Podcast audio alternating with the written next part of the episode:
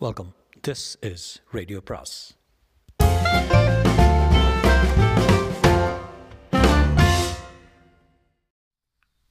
சுஜாதாவின் பதவிக்காக பாகம் ஏழு இரவு முழுவதும் காரில் பிரயாணம் செய்து அதிகாலை ராஜ ராமராஜபுரத்துக்கு வந்தான். வீட்டின் முன் மரங்கள் இலை அசங்காமல் அமைதியாக இருக்க வாசலில் துடைத்து அலம்பி புது மாதிரி கோலம் போட்டிருந்தது. பெரிய கதவு சாத்தியிருந்தது. டிரைவரை அனுப்பிவிட்டு ஜமுனா தங்கியிருக்கும் பிற்பகுதிக்கு போகும் பக்கவாட்டு மாடி வாசலில் கதவை தட்ட முன் சென்றான். கதவு திறந்திருந்தது. உள்ளே பாட்டு கேட்டது. எப்படி கூப்பிடுவது? மிஸ்ஸஸ் கோவிந்தராவ். ச்சே செயற்கையாக இருந்தது. ஜமுனா ஜமுனா. பாட்டு சப்தம் நின்று போய் யாரு? என்ற கேள்வி. நான் தான் ராஜ் சாவி வேணும் சற்று நேரம் மௌனத்திற்கு பிறகு ஜமுனா வாயில் தென்பட்டால் புதுசாக குளித்திருந்தது நெற்றியில் நீர்த்திவலைகளும் தோழர்கள் துடைக்காத இடத்தில் ஈரமும் தெரிய வந்துட்டிங்களா வந்துட்டீங்களா? சட்டசபை கூட்டம் முடிஞ்சப்புறம்னா வரப்போகிறதா திலகா சொன்னா. கூட்டம் முடிஞ்சிருச்சு. ஒத்தி போட்டாங்க. ஒரே கலாட்டா. சாவியை வாங்கி கொண்டு கிளம்பியிருந்தவனை காப்பி கீப்பி ஏதாவது கொண்டு வரட்டுமா? முடிஞ்சா சிரமம் இல்லைன்னா? அதெல்லாம் இல்லை. இதுவரை அவள் அவனை நிமிர்ந்து பார்க்கவே இல்லை. அதுவே ஒரு விருப்பமாக இருந்தது. முதலில் அவளை நிமிர்ந்து பார்க்க வைப்பதே சவாலாக இருந்தது. நேராக இறங்கி முன்னறைக்கு வந்து விட்டான் ஓரத்தில் மாமர நிழலில் பசு கட்டியிருந்தது. இவனை கடைக்கண்ணால் ஒரு முறை குற்றம் புரிந்தவனைப் போல பார்த்தது. திலகவதியை கண்டால் சொல்லிவிடும் போல தோன்றியது. எதிரே பட்டறை ஆட்கள் மெல்ல கடை திறந்து கொண்டிருக்க சந்தர்ப்பம் சூழ்நிலை எல்லாமே ஒரு செயலுக்கு காத்திருப்பது போல தோன்றியது. காப்பி கொண்டு வந்த ஜமுனா சர்க்கரை அதிகம் போடலை. என்றவாறு அதை அவன் முன் ஸ்டூலில் வைத்தால் கிளம்ப இருந்தவளை இரு ஜமுனா என்றான். நின்றான் என்ன? பள்ளிக்கூட வேலையெல்லாம் எப்படி இருக்கு? பரவாயில்ல நிறைய குழந்தைகளோட போது போயிடுது. சம்பளம் எல்லாம் கட்டுப்படுகிறதா குடித்தனம் பண்ணிடலாம். கடன் தான் இன்னும் அடைப்படலை. எவ்வளோ பணம் வேணும்? எல்லாம் அவருக்கு தான் தெரியும். நான் வரட்டுமா? எங்கே போகிற ஜமுனா? நான் நான் தனியாக சந்தித்து எத்தனை வருஷமாச்சு? ஏழு என்றாள். அப்பா! ஆச்சரியத்துடன் அவளை பார்த்து உனக்கு ஞாபகம் இருக்கா? பிப்ரவரி பதினெட்டு அடுப்பில் பருப்பு வச்சுட்டு வந்திருக்கேன். நான் வரேன். இரு என்று அவள் கையை பற்றினான். அவள் தன் மற்ற கையால் அவன் கையை பிடித்து விலக்க முயற்சிக்க அந்த கையையும் பற்றி கொண்டு அவளை தன்மேல் இழுத்து முகத்தை முகர்ந்து பார்த்து உன்னோட வாசனை கூட ஞாபகம் இருக்கடி எனக்கு இன்னும் என்றான். அந்த மேசை அசௌகரியமாக இருந்தது. இருந்தும் அவர்கள் விற்று விற்று ராஜ் இது தப்பு. நம்ம பண்ணுறது மகா தப்பு. யாராவது? இதா தப்பு. இதை யார் பார்க்குறா சொல்லு? யாரோ வரா யாரோ வரா என்று அவன் கையை ஐயோ விடுனா என்று நெற்றியை சுருக்கி கொண்டு ஒரே ஒரு முறை ஓரக்கண்ணால் பார்த்து வரா வரா என்றாள்.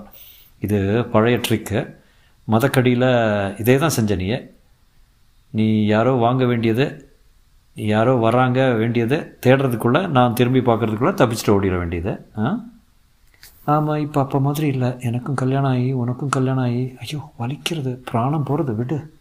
மெல்ல மெல்ல அவள் எதிர்ப்பு குறைந்து கொண்டே வர இருவரும் அந்த அசௌகரியமான நாற்காலியிலிருந்து தரையில் சரிந்து அப்போதுதான் குளித்திருந்த புதிதாக மலர்ந்த மலர் போல இருந்தவளை பெருக்காத தரையில் புரட்டி அவள் ஆடைகளை விருப்பத்திற்கு தளர்த்தி கைகால் உடல் மார்பு உடல் இதெல்லாம் யாருடையது? ஜமுனாவா தன்ராஜா என்று சொல்ல முடியாத ஐக்கியத்தில் அவள் கண்களின் ஓரத்தில் பெருகிய கண்ணீர் தரையில் சிந்தியது. வந்த காரியம் முடிந்துவிட்டது. இன்று ஒன்பது மணி பஸ்ஸே பிடித்து வலங்கை மானிலிருந்து புறப்பட்டு வந்துவிட்ட கோவிந்தராவ் பஸ் ஸ்டாண்டில் வெள்ளரிக்காயும் ஊறுகாய் மாங்காயும் வாங்கி கொண்டு வீட்டுக்கு வந்தபோது சைடு வாக்கில் படி வழியாக பின்கட்டு மாடிக்கு போனவன். அடுப்பில் காந்தி போயிருந்த பருப்பு வாசனை அரைவாயிலே உணர்ந்து எங்கே போயிட்டா? ஜம்மு? ஜமுனா? என்றான். சன்னமாக பதில் இல்லை. ஒருவேளை பெரிய வீட்டுக்கு போய் அங்கே தன்ராஜன் சம்சாரத்துடன் பேசிக் கொண்டிருப்பாளோ? என்று படி இறங்கி முன் வீட்டுக்கு வந்தபோது வாசல் கதவு லேசாக சாத்தியிருந்தது. அதை தட்டப்போன போது முன்னரையில் முனகல் சப்தம் கேட்க ஜன்னல் வழியாக எட்டி பார்த்தான். தரையில் தன்ராஜ் படுத்து தூங்குவது போலத்தான் இருந்தது. கொஞ்சம் உன்னிப்பாக கவனித்தால் ரெண்டு பேர் படுத்திருப்பதாகவும் அவர்கள் தூங்கவில்லை என்பதும் தெரிய தன்ராஜின் சம்சாரம் கல்யாணத்துக்கு போனவள் திரும்பி வந்துட்டாளா என்ன? என்னை விட்டு அவர் வந்தாலும் வந்துடுவார் சொல்ல முடியாது. சீக்கிரம் பஸ்ஸை வேலை முடிஞ்சு ம் ம். ஜமுனா ஜமுனா ப்ளீஸ் பேசாத. வேண்டாம் என் கண்ணை பாரு அது போதும். மூச்சு திணறது விட்டுரு. உங்கள் பூரா வெயிட்டையும் என் மேலே போட்டிருக்கீங்க. வெயிட் முன்ன போல இல்லை முன்ன போல இல்லை. கோவிந்தராவ் ஜன்னல் வழியாக அந்த காட்சியை ஒரு சிறு குழந்தையின் ஆர்வத்துடன் பார்த்து கொண்டிருந்தவன் நகங்கள் மட்டும் வெள்ளரிக்காயில் ஆழப் பதிந்தன. மெல்ல நிதானமாக அந்த இடத்தை விட்டு விலகி மாடிக்கு சென்றான். ஏவிஎம்எல் படப்பிடிப்பு இடைவேளையின் போது அந்த பெண்கள் பதினைந்து பேரும் நீண்ட மேசைக்கு அருகே பெஞ்சு போட்டு கோழியும் குருவுமாக வெட்டி கொண்டிருந்தார்கள். ஆள் உயர அலுமினிய டிஃபன் பாக்ஸிலிருந்து ஒருவன் சோற்றை சரித்து கொண்டிருக்க எல்லா பெண்களும் மேக்கப்பில் இருந்தார்கள். எல்லா பெண்களும் ரவிக்கை போட்டு அணிந்திருக்க சிலர் மார்பகம் தெரியதை மறைக்க தற்காலிகமாக கர்ச்சி போட்டு மூடியிருந்தார்கள். கௌரி அதை பற்றி கவலைப்படாமல் காலை பிரித்து கொண்டு சாப்பிட்டு கொண்டிருந்தாள் அருகில் பெண் என்ன கௌரி திரும்ப வந்துட்ட? உடம்பு கொத்துக்கலையா? கௌரி பரிபூர்ணமாக அந்நியனைப் போல அந்நியலைப் போல பார்த்து நக்கனடி என்றாள். கௌரி என்ன தெரியாதுனுக்கு உங்களை எல்லாரையும் தெரியும். யோ தயிர் கொண்டு வா. அந்த பெண் மௌனமாகிவிட கௌரி உன்னை பார்க்க வந்திருக்காங்க. கௌரி பாதிச்சோற்றில் நிமிர்ந்து பார்க்க தூரத்தில் அவளை நோக்கி வந்து கொண்டிருந்தவனை அடையாளம் கண்டதும் உடனே எழுந்து சென்றாள். அருகில் இருந்தவள் ரொம்ப ராங்கிக்கார பொண்ணு. யார் கூடயும் பேசாது. ஒரு எழுத்து படிச்சிட்டாங்கிற பெருமை. கௌரி என்னை கூப்பிட்டு நிச்சயமே யாரா சொன்னா? சோமசுந்தரம் ஒன்று பார்த்தானமே ஹோட்டலில்? ஆமாம் what's it Gauri? What are you up to something very very hot Jagan. என்ன சொல்ல? சொன்னா போடுவேன் இந்த ஸ்டூடியோவே வாங்கிடலாம். அவனுக்கு முப்பதுக்கு மேல் இருந்தால் இருந்தாலும் ஒப்புக்கொள்ளா ஒப்புக்கொள்ளாமல் மெலிசான காலர் வைக்காத பனியனுள் பூலி நகச் சங்கிலி தெரிய வாயில் சூயிங்கமுடன் இருந்தான். ஜெகன் ரெக்கார்டிங் இருக்கா? ஆமாம் சாயங்காலம் ஃப்ரீ ரெக்கார்டிங் தியேட்டரில் வந்து பார்க்குறேன். விஷயம் சொல்லிடுறேன் ஒரே ஒரு கோடி காட்டுறேன். இந்த விஷயத்துக்கு இப்போ மதிப்பில்லை இன்னும் சில நாட்களில். புரியலை. மரமண்டேன் பேப்பர் பார்க்குறது இல்லையா? கன்னித்தீவு மட்டும்தான் பார்ப்பேன். எங்கே எங்கே நேரம்? ராப்பகலாக சிந்தசைசரு எவனை கண்டாலும் சிந்தசைசர் வேணுங்கிறாங்க கௌரி. நேற்றுக்கு ஒரு நாள் ஆயிரம் ரூபாய் பண்ணேன். ஒரு செகண்டுக்கு ஆயிரம் ரூபாய் பண்ணியாச்சா? வாங்கம்மா எல்லாரும். எங்கய்யா நாகரா? ஜெகன் ரெக்கார்டிங் தியேட்டருக்கு போகும்போது அண்ணே பேப்பர் இருந்தால் கொடு என்றான். டைரக்டர் வருவதற்கு மற்ற குழு காத்திருந்தபோது மரத்தடியில் உட்கார்ந்து ஜெகன் பேப்பரை பிரித்து பார்த்தான். இது ஜனநாயக படுகொலை தான் ஆனால் கொலை செய்தவர் யார்? சேர்மேன் தீர்ப்பு சட்ட விரோதமல்ல. அரங்கராவுக்கு கல்தா. ஒரு வாரத்துக்குள் புதிய மந்திரிசபை அமைப்பேன் அரங்கரா சவால். புனிதமான சட்டமன்ற ஒழுங்குமுறைகளை அடிக்கடி அவமதிக்கும் நோய்க்கு ஒரு மாமருந்தை சபாநாயகர் சேரமான் கண்டுபிடித்து நோயாளிகளுக்கு வலிக்கும் ஊசி வழியாக ஏற்றிருக்கிறார். துடிந்து அமைச்சர் அரங்கராவை சட்டமன்றத்திலிருந்து இறுதியாகவும் உடனடியாகவும் உறுப்பினர் பதவியில் இருந்து அவர் நீக்கியது சட்டப்படி செல்லுமா என்ற ஐயப்பாட்டை எல்லோரும் வெளியிட்டுள்ளனர். அரங்கரா இதற்கெல்லாம் கலங்குபவர் இல்லை உடனடியாக கவர்னர் வர்மாவிடம் சென்று தன் எம்எல்ஏ பட்டியலை விரித்திருக்கிறார். எம்எல்ஏக்கள் எங்கே? அரங்கராவின் துதிபாடிகள் எவரும் இன்றைய சட்டமன்ற கூட்டத்துக்கு வராதது தேர்ந்த அரசியல் பார்வையாளர்களுக்கு எவ்வித வியப்பும் அளிக்கவில்லை. அரங்கரா ஒருவராக இறுதிக்குள் புதிய மந்திரி சபை அமைக்கிறதாக சவாலை ஏற்க டெல்லி தயாரா என்று தெரியலது. கவர்னர் வர்மா இது பற்றி எதுவுமே சொல்ல மறந்து விட்டார் அந்த மாதிரி நிலைமை வரும்போது அதை சமாளிப்போம் என்றார். வரும் என்று தான் தோன்றுகிறது. என்னையா சொல்கிறான் இவன்? யாருக்கும் புரியாமல் தந்தி பேப்பரை கொண்டு வா. தந்தியில் புறும்படியாக ரகளை கூச்சல் குழப்பம் சட்டசபை திடீர் தள்ளி வைப்பு என்று செய்தி கூறியது. ஜெகன் முகம் மலர்ந்து புரியும்படியாக செய்தி படித்துக் கொண்டிருக்க கௌரி சற்று தூரத்தில் மற்ற பெண்களோடு இடுப்பில் தமுக்கு கட்டிக்கொண்டு பிரம்மாண்டமான ராமோஜி ராவ் படத்துக்கு ஜீதேந்திராவுடன் நடமாடி கொண்டிருந்தாள் கேமரா கோணத்தை மாற்றும் இடைவெளியில் கௌரி சல் சல் என்று சலங்கை பேச கதாநாயகி நாற்காலி போட்டுக்கொண்டு அமர்ந்திருந்த இடத்திற்கு சென்று கொஞ்சம் நகர்ந்துக்க நானும் காத்து வாங்குறேன். எனக்கு தான் வேக்குது என்றாள். தெலுங்கு மட்டுமே தெரிந்த கதாநாயகி அவளை அகலமான கண்களால் முறைக்க ஏ எழுந்துக்கிட்டீங்கன்னா என்று அவளை நெஞ்சில் கை வைத்து தள்ள தூரத்தில் ஓரத்தில் வேடிக்கை பார்த்து கொண்டிருந்த குரல் பத்திரிகை பெண் நிருபி இன்ட்ரெஸ்டிங் என்று அருகே சென்றாள். என் பேர் சாவித்ரி ராஜ். குரல் பத்திரிகையில் நிருபராக இருக்கேன். உங்கள் பேர்? கௌரி.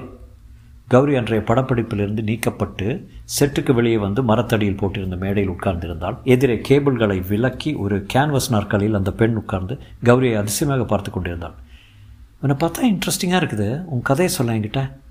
கௌரி அவளை நிமிர்ந்து பார்த்தா லுக் லாடிடா பொம்பளைங்களும் எனக்கு நல்லாவே தெரியும். உனக்கு வேலை சென்சேஷன் நான் எத்தனை பேரோட படுத்திருக்கேன் எத்தனை அபார்ஷன் பண்ணியிருக்கேங்கிற புள்ளி விவரம் தானே வேணும்? இல்லை கௌரி யூ மிஸ்டேக்கன் நீ அந்த செட்டில் நடந்துட்ட விதம் ரொம்ப வினோதமாக இருந்தது. உன்னை பார்த்தா ஒரு விதத்தில் பிற்காலத்தில் பிரபலமாக போகிற பெண்ணுக்கு உண்டான லட்சணங்கள் இருக்குது அப்பாவா வந்து பேட்டி காண. இப்போ தான் உன்னை பிடிச்சிருக்கு கௌரி. நீ எனக்காக பத்திரிகைத்தனமாக இன்டர்வியூ எல்லாம் கொடுக்க வேண்டாம். சும்மா பேசிக்கிட்டே இருப்போமே. சம்மதம். எதுக்காக அந்த நடிகையோட போய் அந்த கலாட்டை பண்ண? அவளை உனக்கு பிடிக்காதா? சேச்சா அவளை எனக்கு தெரியாது. நான் எதிர்த்ததெல்லாம் இந்த நாற்காலி போடுற புத்தியை தான். எங்களையெல்லாம் வெயிலில் நிற்க வச்சு பூனை மூத்திரம் போல் காப்பி குடிச்சிக்கிட்டு கம்மு கம்முக்கட்டில் வேத்துக்கிட்டு நிற்கிறான் இவளுக்கு ஒரு விசிறி ஒரு கூலரு ஒரு நாற்காலி. இத்தனையும் இத்தனைக்கும் மூஞ்சியை தவிர வேறு எதுவுமே அவளதில்லை. ஒரு அக்ஷரம் தமிழ் தெரியாது. குரல் வேற ஆள் பாட்டு வேற ஆள். எல்லாம் செயற்கை. தலைமையர் கிடையாது. பெரிய நெத்தி மாரில் பாடியை க கழட்டிட்டா ஒன்றுமே கிடையாது. இவ தான் டாப் ஹீரோயின் உன்னை பொறுத்தவரையில் தமிழ்நாட்டில் இப்போ டாப் ஹீரோயின் யாருங்கிற? நான் தான் நான் தான் வரப்போகிறேன் கொஞ்ச நாளில் பாரு உங்கள் குரல் பத்திரிகைக்காரங்க எல்லாருமே என் வீட்டு தாவாரத்தில் காத்திருக்க போகிறாங்க பாரு. அப்புறம் அப்படி பிரபலமாக வரப்போகிறேன் அப்படி என்ன? பார்த்துக்கிட்டே புதுசாக ஏதாவது சினிமாவில் முக்கிய பாத்திரத்தில் நடிக்கிறியா? இல்லை நிஜ வாழ்க்கையில் பாரு. உன் பேர் என்ன சொன்ன? சாவித்ரி. உனக்கு எத்தனை சம்பளம்? அப்ரெண்டிஸாக இருக்கேன். ப்ரொஃபஷ்னலாக ஆயிரம் ரூபாய் போட்டு தராங்க ரொம்ப அலைச்சல். ஒரு மணி நேரத்துக்கு ஆயிரம் ரூபாய் பண்ணுற ஒஸ்தி தேவடியாங்கள்லாம் இருக்காங்க தெரியுமா? கேள்விப்பட்டிருக்கேன். அவங்கள சந்திக்க விரும்புகிறேன் கூட்டிகிட்டு போகிறியா அது பெரிய ராக்கெட்டு தலை சுத்தும். சுத்தப்பட்ட ஆளுங்களுக்கு கொடுத்தது போக பெண்ணுக்கு பொண்ணுக்கு நூறு ரூபா கூட மிஞ்சாது. பணம் பண்ணுறவங்களும் ஆம்பளைங்க தான். தர்றவங்களும் ஆம்பளைங்க. என்னை கூட்டிகிட்டு போயேன். உனக்கே இந்த விபரீத ஆசையெல்லாம் பொண்ணுங்க பிளேன் ஓட்டுறாங்க ஜட்ஜாக இருக்கிறாங்க. அவங்கள போய் பேட்டிக்கானே? அவங்களெல்லாம் ஏராளமாக பேட்டி எடுத்தாச்சு. இப்போ எனக்கு வேற வேறு நிறைய ஜோலி இருக்குது. வர ஞாயிற்றுக்கிழமை பார்க்கலாம். இங்கே ஃபோன் நம்பரில் கூப்பிட. தெலுங்குக்காரன் பேசுவான். கௌரின்னு கேளு. நாம் திரும்பவும் சந்திக்கலாம். ஒரு சுற்று எல்லா ஹோட்டல்களையும் லாட்ஜுகள்லையும் பார்த்துட்டு வரலாம். என்ன? கௌரி எழுதி கொடுத்த டெலிஃபோனை டெலிஃபோன் எண் இன்னும் சில நாட்களில் தமிழ்நாடே கலக்கப் போகிறது என்பது இப்போது இருவருக்குமே தெரிந்திருக்கவில்லை. ஏன் ஒரு மாதிரி இருக்கீங்க? ஜமுனா தன் கணவன் நாற்காலில் தனியாக தலையை பிடித்து கொண்டு உட்கார்ந்திருப்பதை கவனித்தாள் இரண்டு நாட்களாகவே இப்படித்தான் இருக்கிறான். வேலைக்கு போகவே இல்லை. உடம்பு சரியில்லையா? சரியாக தான் இருக்கு. இந்த மாதிரி வீட்டிலே உட்காந்துருக்க மாட்டிங்களே? வீட்டில் தான் என்று ஆரம்பித்தவன் நிறுத்தி விட்டான் ஜமுனாவுக்கு கவலையாக இருந்தது. அன்றைக்கு நடந்ததை பார்த்து விட்டானோ? இல்லையே சாயங்காலம் தானே வந்தான். அந்த நிகழ்ச்சிக்கு அப்புறம் திரும்பி போய் மறுபடி குளித்து விட்டு உடை மாற்றிக்கொண்ட போது தானே வந்தான். ஆனால் வந்ததிலிருந்து சரியாக முகம் கொடுத்து பேச மாட்டேன் என்கிறான். கண்ணால் நிமிர்ந்து பார்ப்பதில்லை. கொஞ்ச நஞ்சம் பரிவாக பேசியதும் நின்று போய்விட்டது. என்னவோ ஏதோ உள்ளுக்குள் உணர்வுக்குள் சந்தேகம் ஜனித்திருக்க வேண்டும். இல்லை இது அவன் இயற்கையான நடத்தே அல்ல. பாருங்கோ ஏதாவதுன்னு இருந்தால் சொல்லிடுங்க. என் மேலே கோபமா? இல்லைம்மா. ஏன் ஒரு மாதிரி இருக்கீங்க? ஏதோ சொல்ல முன்வருவது போல தலையை நிமிர்த்தியவன் அவளை நேராக பார்த்ததும் ஒன்றுமில்லை என்றான். நான் ஏதாவது தப்பு பண்ணிட்டேனா? இல்லை நான் தான். நீங்கள் என்ன பண்ணீங்க? கல்யாணம் பண்ணியிருக்கக்கூடாது ஏன்? உன்னை சரியாக வச்சுக்க தெரியலையா எனக்கு? இல்லை நான் உனக்கு தகுதியே இல்லையே. அவ்வளோதானே பழைய புராணம் தானே வேறு எதுவும் இல்லையே. வேறு ஏதாவது இருக்க முடியுமா ஜம்மு? வேற ஒன்றும் இல்லை. போட்டு உழப்பிக்கொண்டு இருக்காதீங்கோ. அலமாரியில் அவன் பர்ஸை எடுத்து வைக்க இருந்தவன் சிகரெட் பாக்கெட்டை பார்த்து இது என்னது சிகரெட்டு? என்றான். அவன் அவள் காட்டியதை அஸ்வாரஸ்யமாக பார்த்து பதில் சொல்லவில்லை. நீங்கள் சிகரெட் குடிப்பீங்களா? பிடிச்சி பார்க்கலாம்னுட்டு. இது என்ன புதுசு புதுசாக பழக்கமெல்லாம்? நானும் புதுசாக ஏதாவது ஆரம்பிக்க வேண்டாமா? நானும்னா என்னது புதிரிலே பேசுகிறேன் கோவிந்தராவ் சாவதானமாக எதிர்த்து எழுந்து புதிரில் பேச வேண்டாம்னா சரி ஜமு நான் எல்லாத்தையும் பார்த்து தொலைச்சிட்டேன். அன்றைக்கி நான் பாசாங் பண்ணேன். காத்தாலேயே காரியம் முடிஞ்சதுன்னு பஸ்ஸை பிடிச்சிட்டு வந்தேன். ரூமில் எல்லாத்தையும் பார்த்துட்டேன். எனக்கு முதல்ல என்ன செய்கிறது என்ன சொல்கிறதுன்னு தெரியல. பேசாமல் விலகிட்டேன். வந்துட்டேன். எங்கேயாவது ஓடி போயிடலான்னு மயிர் பிச்சுட்டேன். முடியல. மூணு நாளைக்கு மேலே என்னால் அதை முழுங்கிட்டு இருக்க முடியல. சொல்லி இப்போ ஜம்மு என்ன ஆக போகிறது நீ என்னை விட்டு போக போகிறியா ஜமுனா அவனை அதிர்ச்சியுடன் ஆச்சரியத்துடன் பார்த்தான் கண்களில் நீர் பிரபாவகமாக பிரவாகமாக மார்பு புடவையிலும் தரையிலும் விழ. நீங்கள் என்னை அடிக்க போகிறது இல்லையா? கண்ண கன்னமாக இழைக்க போகிறது இல்லையா? என்னை மிதிக்க மாட்டிங்களா? கழுத்து நெரிக்க மாட்டிங்களா? இல்லை ஜம்மு. அதனால் என்ன பிரயோஜனம்? எதுவும் யாருக்கும் உபயோகம் இல்லை. நடந்தது நடந்தாச்சு. அதை எப்படியும் மாற்ற முடியும் ஜம் ஜம்மு. நான் உனக்கு லாய்க்கில்லை தெரியும். என்ன பண்ணுறது என்னை கல்யாணம் பண்ணிட்டுண்ட உன் இளமையான தோற்றத்துக்கும் அழகுக்கும் அழகுக்கும் உன்னை எங்கேயோ கொண்டு வச்சுருக்கணும். என்னால் முடியல. ஹோட்டல் சரக்கு மாஸ்டருக்கு என்ன பண்ண முடியும்? ஒரு வில்லல் பாதாம் அல்பாவும் ஒரு மந்தார இலையில் மல்லிப்பூவும் தான் கொண்டு வர முடியும். உன்னை விரும்புகிறவா எத்தனையோ பேர் இருக்கா? அவள் வந்து எதுக்காக உன்னை விரும்புகிறான்னு தெரிஞ்சு வச்சுட்டு பழகுனா சரி. எல்லாத்தையும் பார்த்தப்புறமா இந்த மாதிரி பேசுகிறீங்க ஆமாம் ஜம்மு. யாரையா நீ? நீ யார்? என்ன ஜம்மு இப்படி கேட்டுட்ட? மாதிரியும் மனுஷங்க இருக்காங்களா? நான் இருக்கேன். ஏய்யா உன் பொண்டாட்டி உனக்கு துரோகம் பண்ணியிருக்காயா? என்னை போட்டு உத அடியேன் இல்லை ஜமுனா. ஏன்? ஏன்? மன்னிக்கிறது தான் பெரிய அடின்னு தோன்றது எனக்கு. ஜமுனா கீழே உட்கார்ந்து கொண்டு அழுதாள். எழுந்து தன் கணவனை அணைத்து கொள்ள முயன்றாள். அதற்கு அவன் அனுமதிக்காமல் தன்னை பிடுங்கி கொண்டு கொஞ்ச நாழி அழு நல்லது. உள்ளே இருக்கிற மாசெல்லாம் கழுவிடலாம்.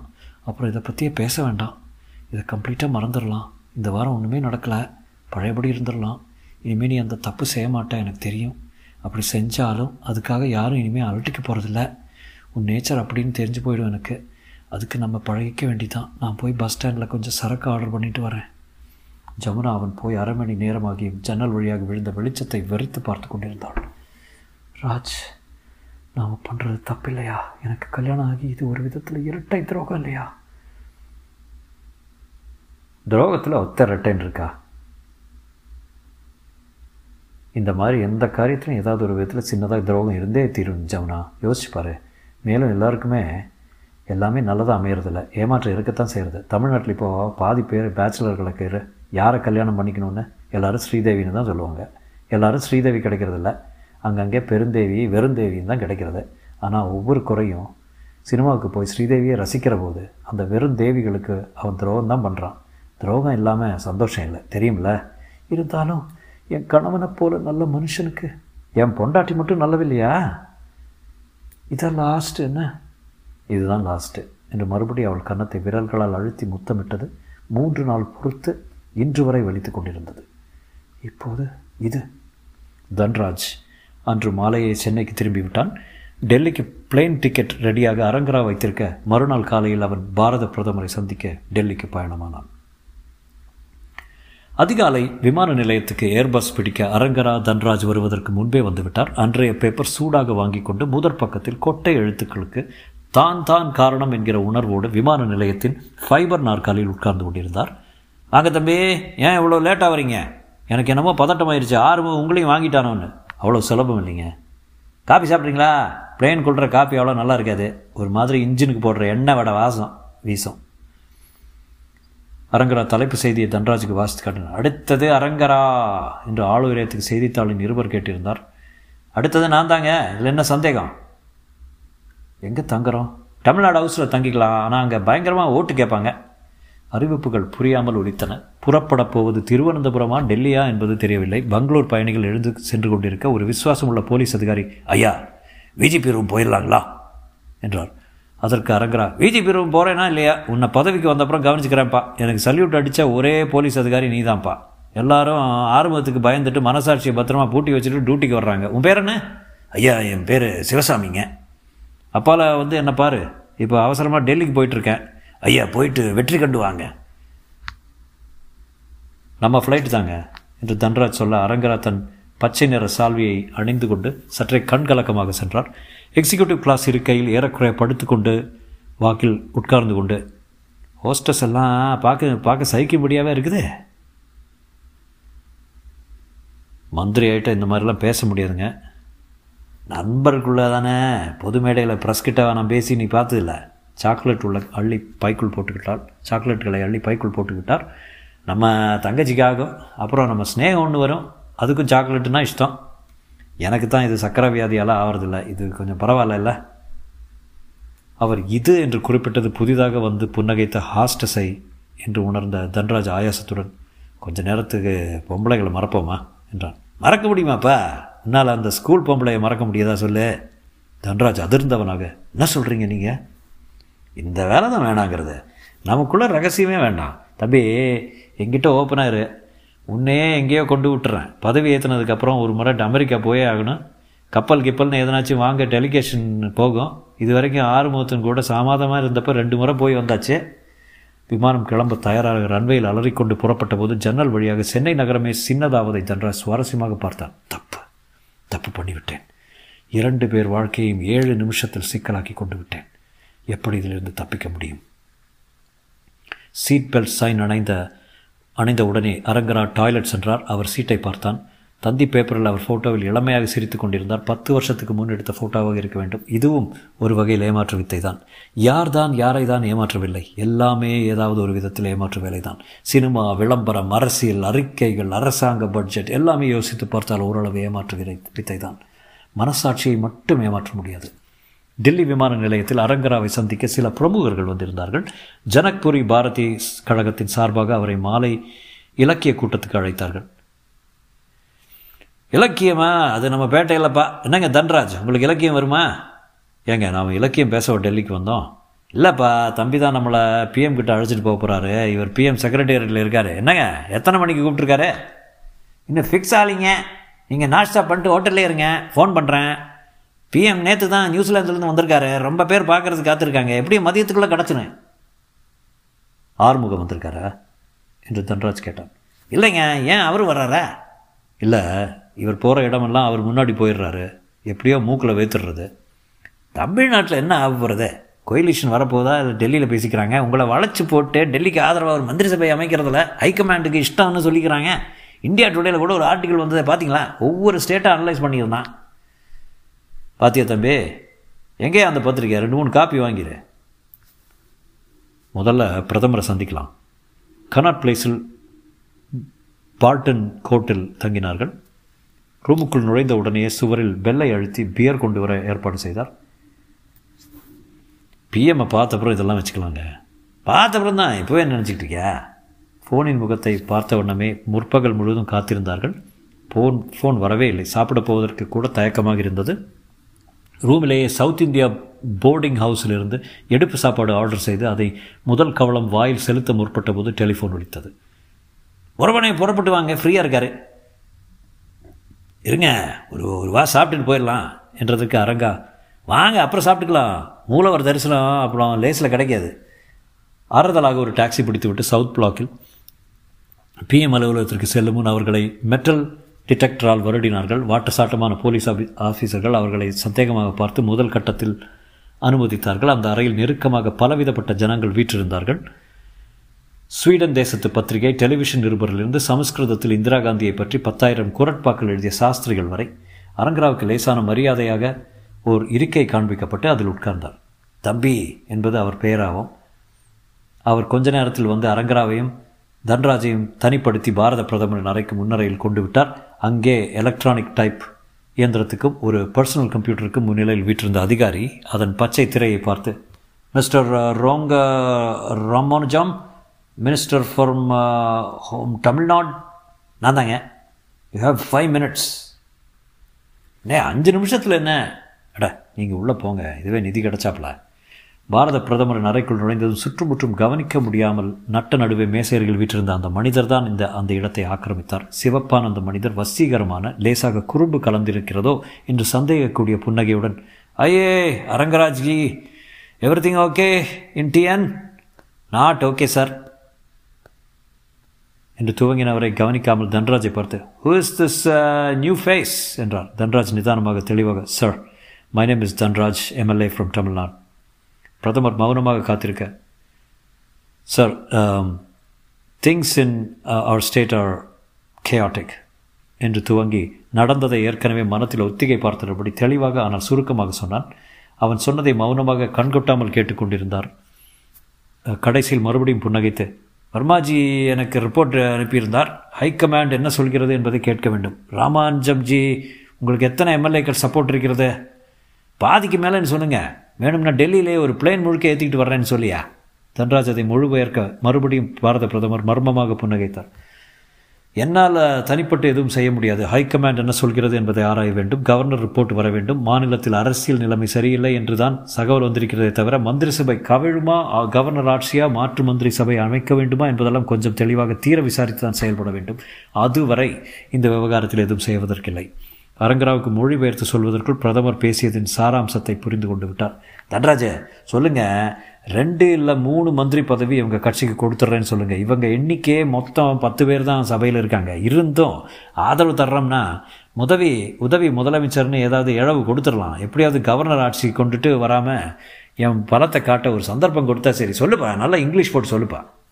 தன்ராஜ் மொழிபெயர்த்து சொல்வதற்குள் பிரதமரின் காரியதர்சி பணிவுடன் உள்ளே வந்து அவர்களிடம் தன் மணிக்கட்டை சுட்டி காட்டினார் வெள்ளைக்காரன் இப்போது தன்னை வாயிலில் துருத்தி கொண்டு சிரித்தபடியே பிரதமரை பார்த்து நின்று கொண்டிருக்க அவர் all be in in a minute என்று லேசாக புன்னகைத்தார். புறப்படு என்கிற அர்த்தத்துடன் புன்னகையாலே வெளியனுப்பிவிட உடனே உள்ளே வந்த வெள்ளைக்கார பத்திரிகை நிருபர் நுழைந்து கொள்ள ஏகப்பட்ட டிவி கேமராக்கள் ஃபோட்டோ பளிச்சுகளுடன் தொடர தன்ராஜ் மரங்கராவும் அசட்டுத்தனமாக அறை விட்டு வெளியே வந்தார்கள். இதுக்கா பிளேன் பிடிச்சி வந்தோம் என்றான் தன்ராஜ் வியப்புடன். கேட்டேல்ல சொல்லிட்டார்ல. கவர்னர் ரிப்போர்ட் வந்தது மந்திரி சபை மாத்திரன்னு சொல்லிட்டார்ல கேட்டேல்ல. எனக்கு என்னவோ அப்படி எதுவும் அவர் சொன்னதான் ஞாபகம் இல்லைங்க. சும்மா பார்க்கலாம் பார்க்கலாம்னு மழுப்பினார் அவ்வளோதான் இப்போவே எப்படியே எப்படியே நேரடியாக சொல்லிட முடியும்? அவர்கள் வெளியே வந்தது முன்னரையில் காத்திருந்த ஹிந்துஸ்தான் டைம்ஸ் நிருபர் மிஸ்டர் அரங்கர் ராமானுஜம் உங்களை சில கேள்விகள் கேட்கலாமா? தாராளமா. தமிழ்நாட்டில் சட்டசபை கலைய போகிறதுன்னு சொல்கிறாங்களே உங்களை வச்சு பிரதமர் கோயிலிஷன் கொண்டு வர போகிறதா சொல்கிறாங்களே அது உண்மையா? உண்மைதான். கோயிலிஷன் இல்லாமையே நேரடியாக மந்திரி சபை அமைக்க எங்களுக்கு எம்எல்ஏ பக்கபலம் இருக்குது சமீபத்தில் நடந்த கூட்டத்தொடரில் பல எம்ஏ எம்எல்ஏக்கள் காணாமல் போயிட்டதாகவும் அதற்கு முதல் ஒரு ஆறுமுகம் தான் காரணம்னு சொல்கிறது உண்மைதான். என் பலத்தை சட்டசபையில் பரிசோதிக்க விடாமல் இருக்கிற முயற்சி இது. இருந்தாலும் எத்தனை நாளைக்கு ஜனநாயகம் தூங்க முடியும்? அவர் கொட்டாவி விட்டுக்கொண்டே பிஎம் என்ன சொன்னார்? தன்ராஜ் குறுக்கிட்டு என்ன சொன்னார் என்பதை இப்போது வெளியிடுவதற்கில்லை. சமயம் வரும்போது தெரியும் என்றார் நிருபரை விட்டு விலகி பழையபடி டாக்ஸியில் இருந்தபோது பிஎம் ஒன்றுமே பிடி கொடுத்து பேசலன்னு சொல்லக்கூடாதுங்க. என்ன சொன்னார்னு அவங்கள வியப்பில் அழுத்தணும் தம்பி தன்ராஜ் நீ கில்லாடி. இன்ஃபர்மேஷன் எடுத்துக்க நீ. இப்போவே கொடுத்துட்டேன் பதவி. இல்லைங்க இன்னும் நிறையவே இருக்குது. பிரதமரை பார்த்து என்ன சொன்னார்னுங்கிறத விட பிரதரை பார்த்தாச்சுங்கிற பாயலாவில் போதுங்கிற? ஆமாங்க இப்போ ஹிந்துஸ்தான் டைம்ஸில் அப்படி தான் செய்தி வரப்போகுது. சென்னையில் எல்லாருக்கும் அஸ்தியில் ஜுரம் வந்துடும் வரட்டு வரட்டு என்று சந்தோஷமாகவே புறப்பட்டார் அரங்கரா. நந்தி ஹில்ஸில் நாம் சில அத்தியாயங்களுக்கு முன் தனியாக விட்டு வைத்து வந்துவிட்ட எம்எல்ஏக்கள் மறுநாளைக்கு மறுநாள் மறுபடி சென்னைக்கு வந்து சேர்ந்தபோதுதான் பணசையின் சூழ்ச்சியை உணர்ந்தார்கள். அவர்கள் வருகைக்காக சபையின் பட்ஜெட் கூட்டத்தொடர் ஒத்திவைக்கப்படும் என்ற நம்பிக்கை கொண்டிருந்தவர்கள் சபை கூடி கவர்னர் உரை நிகழ்ந்து தேதி குறிப்பிடாமல் ஒத்தி போடுவது போட்டுவிட்டதை அறிந்து கொண்டு பணசையை தேடி போக பணசையின் பங்களா பூட்டியே இருந்ததாகவும் அவர் ஜெய்ப்பூர் போயிருந்ததாகவும் தகவல் கிடைத்தது. அவர் பல்லாவரத்தில் முதல்வர் தோட்டத்தில் இருப்பதாக பேச்சு வந்தாலும் ஆறுமுகனாரின் வீட்டில் போய் பார்க்க யாருக்கும் தைரியமில்லை. ஆறுமுகனார் இதனிடையில் அவர்கள் அனைவரையும் தோட்டத்தில் தேநீருக்கு அழைத்தார். இந்த நிலையில் அரங்கரா திரும்பி வந்து அதே தேதி அதே நேரத்தில் அவர்களை அடையாறு கேட் ஹோட்டலில் பார்ட்டிக்கு அழைத்தார். இங்கே போவதா அங்கே போவதா என்று தீர்மானிக்க இயலாமல் யார் கட்சி வலுக்கிறது என்று திட்டவட்டமாக தெரியாமல் எல்லோரும் நெருப்பினல் எறும்பாக தெவித்தார்கள்.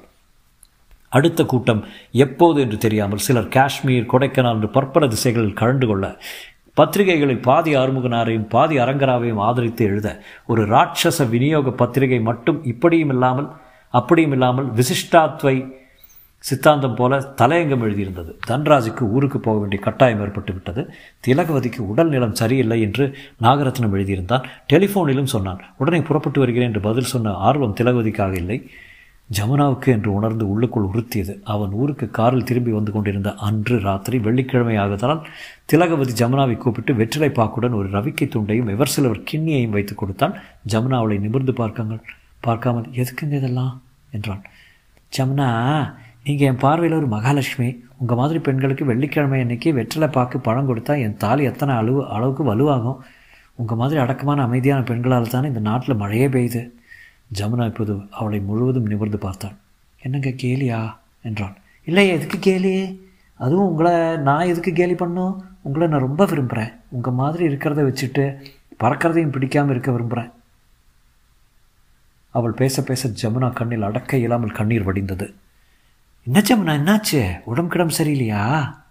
இல்லை திலகம் இல்லவே இல்லை. நான் நான் உனக்கு மகா துரோகம் பண்ணிட்டேன். மகா மகா துரோகம். நீங்கள் என்ன சொல்கிறீங்க ஜமுனா? நீங்களாவது எனக்கு துரோகமா? என்ன விளையாடுறீங்க? இல்லை திலகம் உனக்கு முழ விவரமும் தெரியாது. நீ அப்பாவி வெளுத்ததெல்லாம் பால்னு நம்புறவ. திலகம் நான் சொல்ல போகிறது உனக்கு பெரிய அதிர்ச்சியாக இருக்கும். இருந்தாலும் இதை சொல்லாமல் மறக்க விருப்பம் இல்லை எனக்கு. சொல்லியே ஆகணும். சொல்லி உள் மனசெல்லாம் கழுவிக்கணும். என்ன ஜமுனா?